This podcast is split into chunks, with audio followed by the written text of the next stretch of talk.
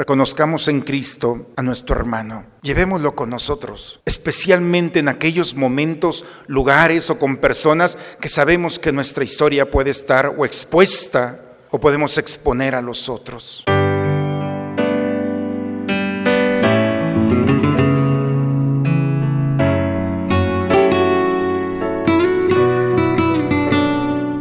Bienvenidos a la Santa Misa. Hemos visto su estrella en el oriente y hemos venido a adorar al Señor.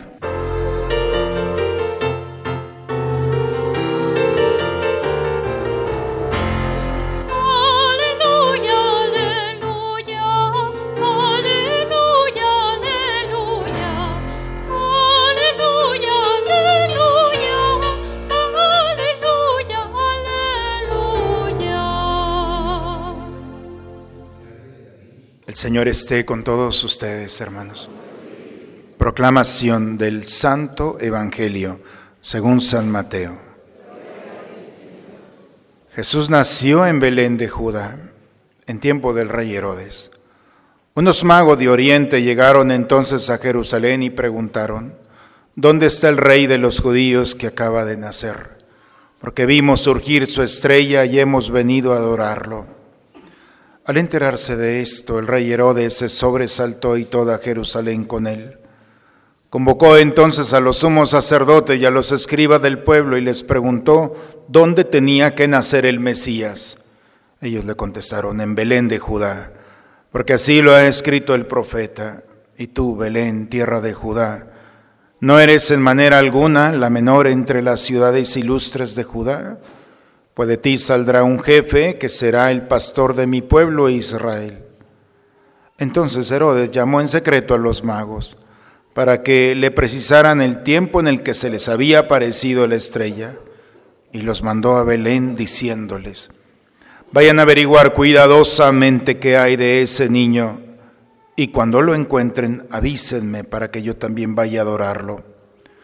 Después de oír al rey, los magos se pusieron en camino y de pronto la estrella que habían visto surgir comenzó a guiarlos hasta que se detuvo encima de donde estaba el niño.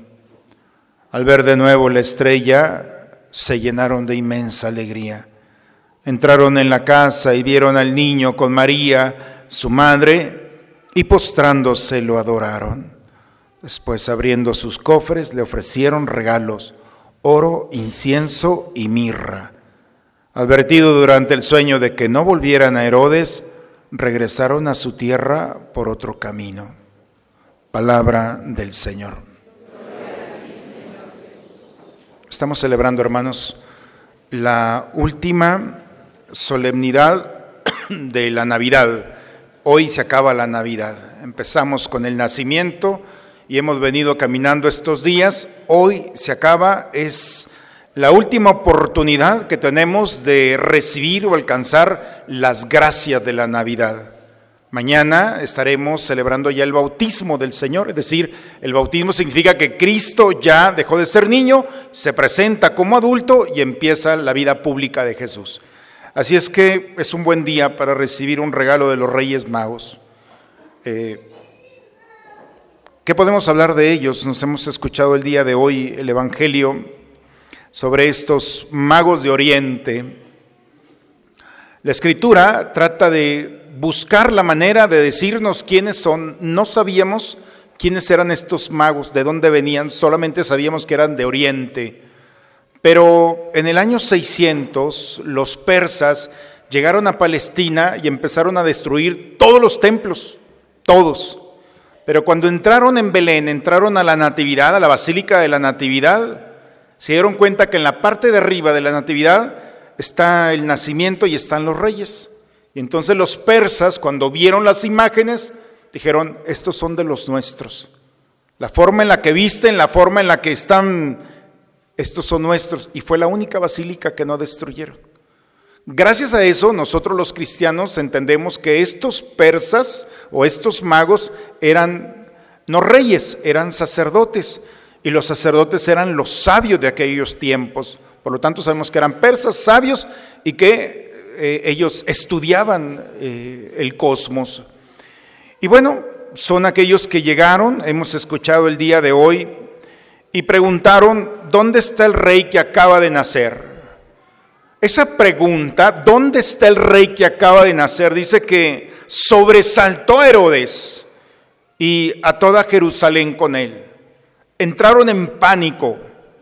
Un niño tan pequeño, indefenso, que todavía necesita los brazos de una madre, hizo temblar el corazón del hombre más sanguinario, de los más sanguinarios. Herodes ha sido bíblicamente el hombre más terrible del Antiguo Testamento. Es decir, empieza el Antiguo Testamento, Nuevo Testamento. ¿Por qué? Porque es un asesino en el que no le importa la vida de su esposa, de sus hijos, de todas las personas que estaban a su lado. Este hombre violentado que asesina está ocultando algo y está ocultando la verdad, vive en una mentira. Según le había prometido, le había profetizado al rey David que todos los reyes de Judá, es decir, de Jerusalén, iban a ser del estirpe de David. Herodes no era del estirpe de David. Herodes había comprado el reinado. Él era indumeo, era del sur y su mamá era de Egipto. No tenía nada que hacer como rey. Pero los romanos, junto con la complicidad de las autoridades judías, había comprado el reinado y les había hecho un gran templo, los tenía contentos. Fue un hombre extraordinario en cuanto a construcción. Pero, por eso cuando le preguntan a Jesús, ¿ya viste el templo? ¿Ya viste los adornos? Esto no va a quedar, no va a quedar piedra sobre piedra, porque esto es una mentira. O sea, no le decían el templo de Jerusalén, le decían el templo de Herodes. Y él se había, no era judío, se hizo judío porque los indumeos eran enemigos de los judíos, se hizo judío, se hizo pasar por todo con tal de conquistar el ser rey, pero estaban hilitos, a tal grado que cuando aparece la verdad, por más pequeña que sea, hace temblar la mentira y la viene a desarticular. Por eso esa expresión de que ni diez mil mentiras hacen una verdad por más pequeña que sea la verdad, toca la vida especialmente del violento y la violencia siempre hay algo de fondo que es generalmente una mentira. Este mentiroso se sobresaltó porque los magos iba y consulta, bueno, ya tenemos la estrella, ¿qué dicen las escrituras? El profeta Miqueas había, vaya, profetizado que Belén, tierra de Judá, no era una ciudad tan pequeña. De allí va a salir el verdadero rey. Y los magos lo sabían. Y entonces se acercó en silencio, en el secreto, vayan a averiguar qué es lo que va a pasar. Y cuando sepan dónde nace, díganme para ir a adorarlo. Seguramente hemos visto cómo la historia va y manda asesinar a todos los niños. Es decir, cuando, cuando uno vive en la mentira, se violenta y no le importa la vida del otro, especialmente la del inocente. Cuando se acercan estos sabios, le ofrecen al niño oro, incienso y mirra. El oro solamente se le podía ofrecer al rey. El incienso solamente se le puede ofrecer a Dios.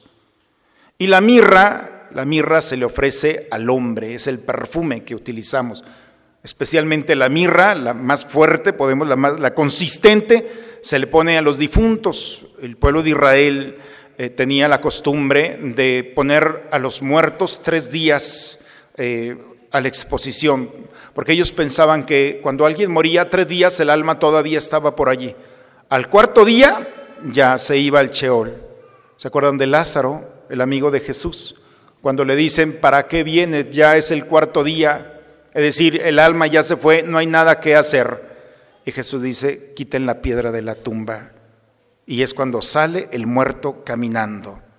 Es decir, entonces la mirra se utilizaba precisamente para sostener, para cuidar, conservar los cuerpos eh, putrefactos, quizá por, por el tiempo y por las condiciones. En otras palabras, los reyes lo que hicieron fue reconocer a Jesús como su rey. Lo hemos hablado en otras homilías, rey significa ungido, ungido significa aceite y el aceite significa medicamento. Por eso cuando decimos rey, estamos diciendo aceite. Cuando los magos reconocieron a Cristo, el niño Dios, lo reconocieron como rey, es como el aceite de Dios.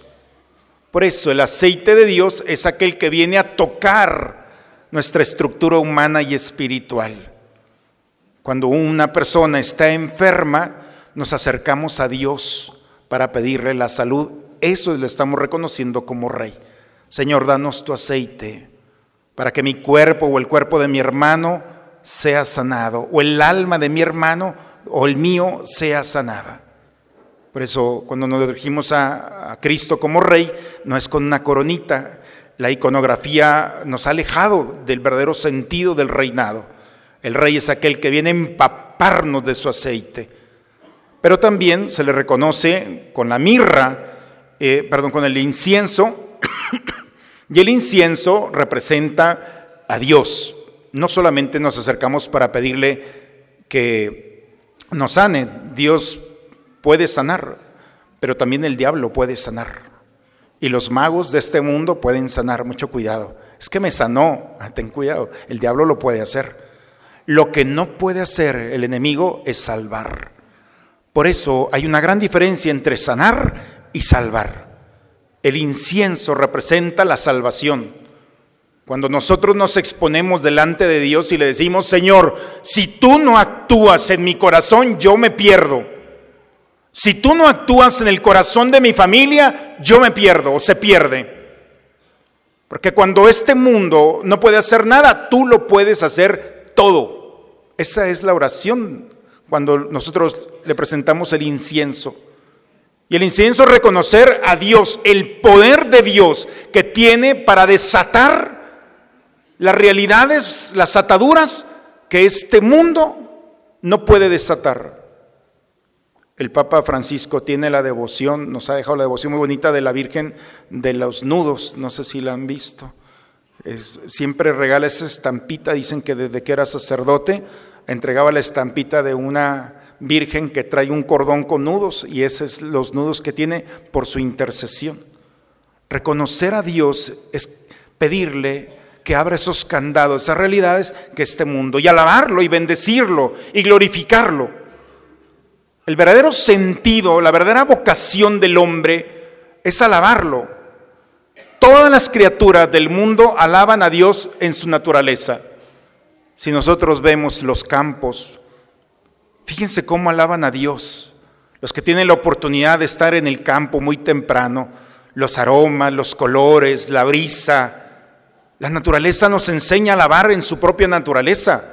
Los animalitos alaban a Dios, todo. Y nosotros somos los que podemos alabar a Dios con nuestras palabras, pero a veces vemos el, amanecer tan maravilloso y no somos para reconocerlo. Ves a tu hijo, a tu hija, las circunstancias que estás viviendo y no eres para detenerte un momento y decir a Dios, qué grande eres, Señor.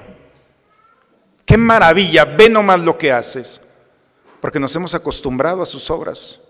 Porque piensas que un hijo, un nieto, un amigo, un hermano, una comunidad es normal. Hay gente que no lo tiene. Y por eso, cuando nosotros entramos en reconocer al niño Dios con el incienso, significa alabarlo, bendecirlo, reconocerlo y también pedirle por esas realidades en las que nosotros no podemos hacer nada, pero Él sí.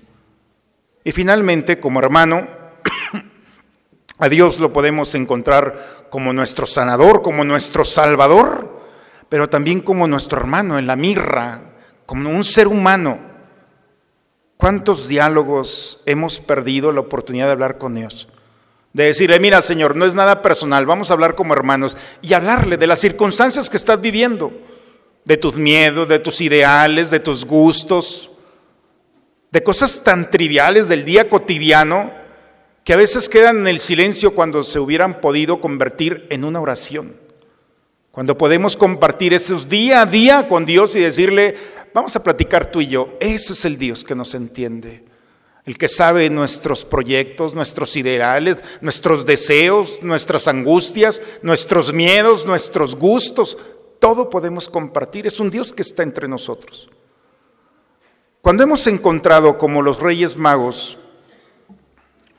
a Cristo como Dios, como nuestro sanador y como nuestro hermano, entonces podemos entender las lecturas del día de hoy. Y empiezo la homilía. Esa era solamente la introducción. Ah, ya termino. Si hemos entendido cómo los magos, por los regalos que le ofrecieron, los dones, ahora podemos entender al profeta Isaías. Levántate y resplandece Jerusalén, porque ha llegado tu luz y la gloria del Señor alborea sobre ti. Eso es el poder que tiene Dios. No sé si ustedes han vivido en, su historia personal momentos en los que todo iba bien y de la noche a la mañana se viene la desgracia, o una enfermedad, o una situación económica, o una situación familiar. Hoy estábamos tan bien. Y de repente todo se viene abajo, te quedas sin trabajo, los amigos se van, las circunstancias, la enfermedad, y todo se viene. ¿En qué momento entró esto? Y de repente Así como de la noche a la mañana se vino la desgracia, de la noche a la mañana todo se soluciona. Y ese tiempo entre la desgracia y la bendición, después de que uno pasa, no se acuerda de eso. Y cuando estaba uno allí adentro de esa circunstancia, parecía que nunca iba a terminar. Eso lo hemos vivido los seres humanos. Espero que no se vayan de este mundo sin vivirlo. Y no porque les desee el mal, pero es que en esos momentos de dificultad, donde viene la oscuridad, aparece lo que el profeta nos está diciendo. Esa luz que resplandece ya está ofreciéndote la gloria, que es la gloria del Señor. Y así como la viene la desgracia, el Señor tiene el poder de iluminar la vida del hombre. Y no estamos hablando de escenas abstractas, eso nos ha pasado a todos. Cuando hemos perdido un ser querido, cuando se rasga el alma, cuando parece que ya no hay razón para caminar o despertarse, al siguiente día tienes una razón para despertarte. Dios ilumina el caminar. Cuando está esa deuda impagable, de repente las cosas cambian, sanada la situación. Esto es lo que habla la lectura el día de hoy, la primera lectura. Es, un, la esperanza de, del corazón del hombre que dice, se goza al recibir la manifestación de su gloria. Y esta gloria que ilumina a aquel que iba en la oscuridad, esta gloria hace caminar y compartir a los pueblos su luz. Y cuando alguien ve una luz, la sigue. Es un punto de referencia. Ese punto de referencia es aquel que ha encontrado en Cristo su luz y que sabe que las circunstancias de este mundo no tienen la última palabra. Las circunstancias trágicas o de dolor, con fe o sin fe las vas a vivir. Pero lo más maravilloso es que sin Cristo has encontrado un elemento para vivirlas, tendrás la esperanza que muy pronto la, la oscuridad se transformará en luz. La segunda lectura, Pablo, Pablo vivía en la oscuridad, era un perseguidor de la iglesia. Él iba a Damasco a buscar cristianos para llevárselos y presentarlos a la autoridad. Pablo pensaba que estaba bien cuando estaba en un error. No se daba cuenta del dolor que iba provocando en los corazones. Cada cosa que Pablo hacía provocaba oscuridad. Cuando le presentaron las ropas del primer mártir, Esteban, se las pusieron a sus pies. Después de asesinar a este muchacho, le pusieron, dice la escritura, le pusieron el ropaje de Esteban a los pies y él pensó que estaba bien. Hasta la muerte justificaba. Este hombre vivía un odio, vivía un rencor contra la humanidad y contra lo que se moviera, pero no era la humanidad, era él. Vivía en la oscuridad y su verdad era una verdad, era una mentira total. Por eso cuando iba a Damasco, dice que Jesús se le presentó, ¿por qué me persigues? ¿Quién eres? Y cuando le dice, soy Jesús al que tú persigues. Yo no te persigo a ti, los persigo a ellos. Ellos soy yo. Si tocas a uno de ellos, me estás tocando a mí. Y entonces las manos que tocaban para lastimar se transformaron en manos que lastimaban para sanar. Y los labios que condenaban, ahora los labios bendecían. Y la mirada inquisidora se transformó en una mirada misericordiosa. Del momento, de un momento a otro, pasó de la oscuridad a la luz. Y por eso el texto del día de hoy, de una manera muy bonita, ustedes han escuchado quién era, no lo podemos ocultar. Y han escuchado hablar de la distribución de la gracia que se me ha confiado. No se la pedí yo, Dios la puso en mis manos. Y esta gracia es el Evangelio es el poder para transformar toda realidad. Pero no solamente es un regalo personal, dice Pablo, es un regalo para todos aquellos, aún aquellos que no pertenecen al pueblo judío, a los paganos, aquellos que no son de sangre judía, pero han encontrado en Cristo su luz, su fortaleza, su consuelo, su escudo. Por eso, hermanos, el día de hoy, en esta el último día de Navidad, hay una, estamos en la tablita ya, y esa tablita es, Navidad es un tiempo de luz. No perdamos tiempo. Así como los reyes magos, acerquemos al Señor y reconozcamos al Señor como nuestro rey, pidámosle a Dios ser ungidos por Él, sanados en nuestro cuerpo y nuestra alma especialmente nuestra alma, si está lastimada con el odio, con la venganza, con el deseo de lastimar a los demás. Pidamos a Dios esa gracia. Hoy está aquí. Pidamos a Dios que sea nuestro incienso, que nuestras palabras a Él sean escuchadas. Reconozcamos a Cristo como nuestro Dios, en el cual hemos puesto toda nuestra confianza. Qué maravilla es cuando le decimos al Señor, yo no doy un paso sin ti. Yo no, absolutamente. Si tú no caminas, yo no me muevo. Y entonces reconocer a Dios providente que va conduciendo nuestros pasos, pensamientos y nos va cuidando también, no solamente de los demás, sino de nosotros mismos. Y finalmente, reconozcamos en Cristo a nuestro hermano. Llevémoslo con nosotros, especialmente en aquellos momentos, lugares o con personas que sabemos que nuestra historia puede estar o expuesta o podemos exponer a los otros. Cuando hemos encontrado a Cristo de esta manera, entonces podemos levantarnos porque la luz del Señor resplandece. Y esta luz es como el sol o nos podemos ocultar en una habitación oscura o podemos salir para que el fruto del sol toque nuestro cuerpo, caliente nuestra persona, ilumine nuestro caminar. Es un día de gracia, hermanos, en el cual el Señor nuevamente nos ha reunido para iluminar nuestras vidas. Créanlo, Él lo puede hacer. Y cuando va iluminando nuestro caminar, entonces vamos a encontrar que no podemos interpretar nuestra vida sin Él.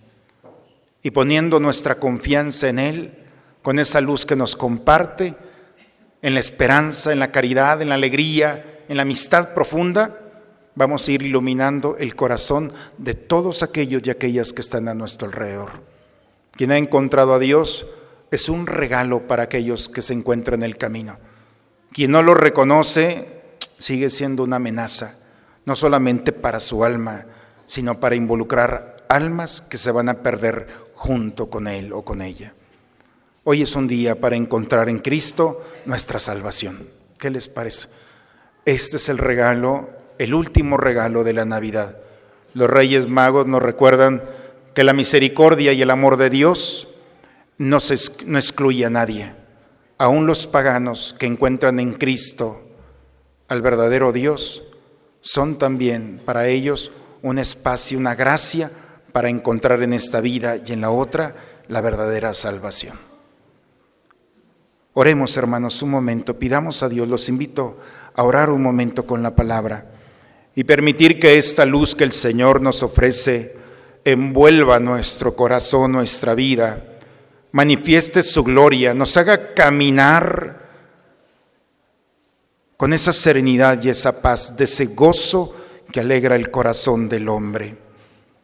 Pidamos a Dios que podamos nosotros, por su gracia, encontrarlo como nuestro Rey, que sane nuestro cuerpo lastimado y nuestra alma encadenada quizá a sentimientos y emociones que ya no, no pertenecen. Pidamos al Señor encontrarlo como nuestro Dios. Alábalo y bendícelo. Dale gloria a Dios por todo lo que ha hecho por ti y los tuyos. Bendice su grandeza y que tu vida sea un incienso para que tus oraciones sean escuchadas, atendidas por Él.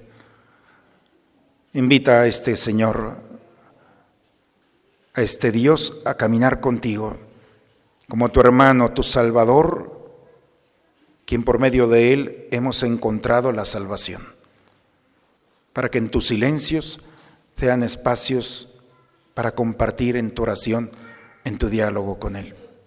Que el Señor escuche y nos permita encontrarlo como nuestro Dios y Señor, y nos permita ser con su gracia iluminados con su gloria y su paz. Amén. En el nombre del Padre, del Hijo y del Espíritu Santo.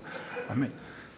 Padre, me pongo en tus manos. Haz de mí lo que quieras. Sea lo que sea, te doy las gracias. Estoy dispuesto a todo, lo acepto todo, con tal que tu voluntad se cumpla en mí y en todas tus criaturas. No deseo nada más, Padre.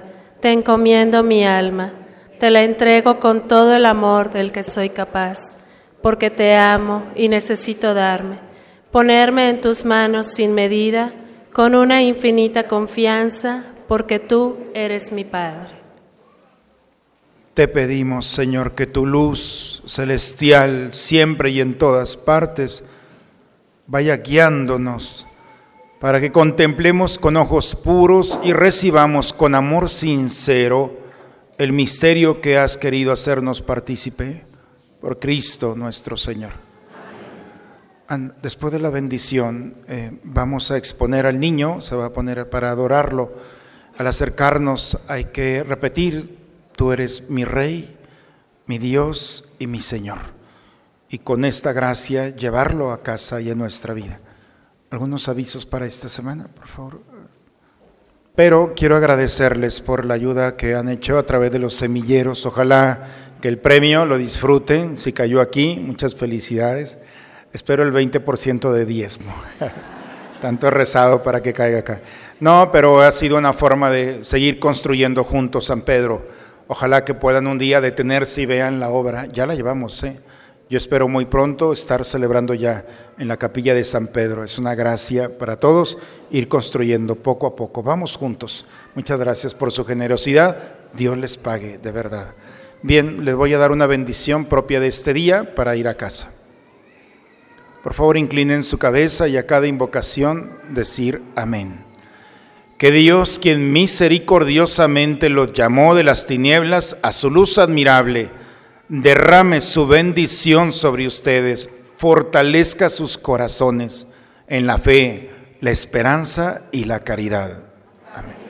Y puesto que siguen confiadamente a Cristo que hoy se manifestó al mundo como luz que brilla en las tinieblas, que Él haga también de ustedes luz para sus hermanos. Amén. Para que así cuando termine su peregrinación en la tierra, se encuentren con Cristo, el Señor, luz de luz, a quien los magos buscaron guiados por la estrella y llenos de gozo lograron encontrar. Amén. Y la bendición de Dios Todopoderoso, Padre, Hijo y Espíritu Santo, descienda sobre ustedes, sobre sus familias y permanezca siempre. Hermanos, la oscuridad no tiene poder. Reconociendo a Cristo como nuestro Dios, nuestro Señor y nuestro hermano, tenemos la armadura necesaria para enfrentar cualquier cosa. Confiemos siempre en el Señor. Quiero pedirle a la familia, por favor, que pase a tomar al niño. Y así como aquellos reyes se acercaron y lo adoraron, también a través de esta imagen del niño Dios, podamos acercarnos también. Un buen domingo, una excelente semana para todos. Dios los bendiga.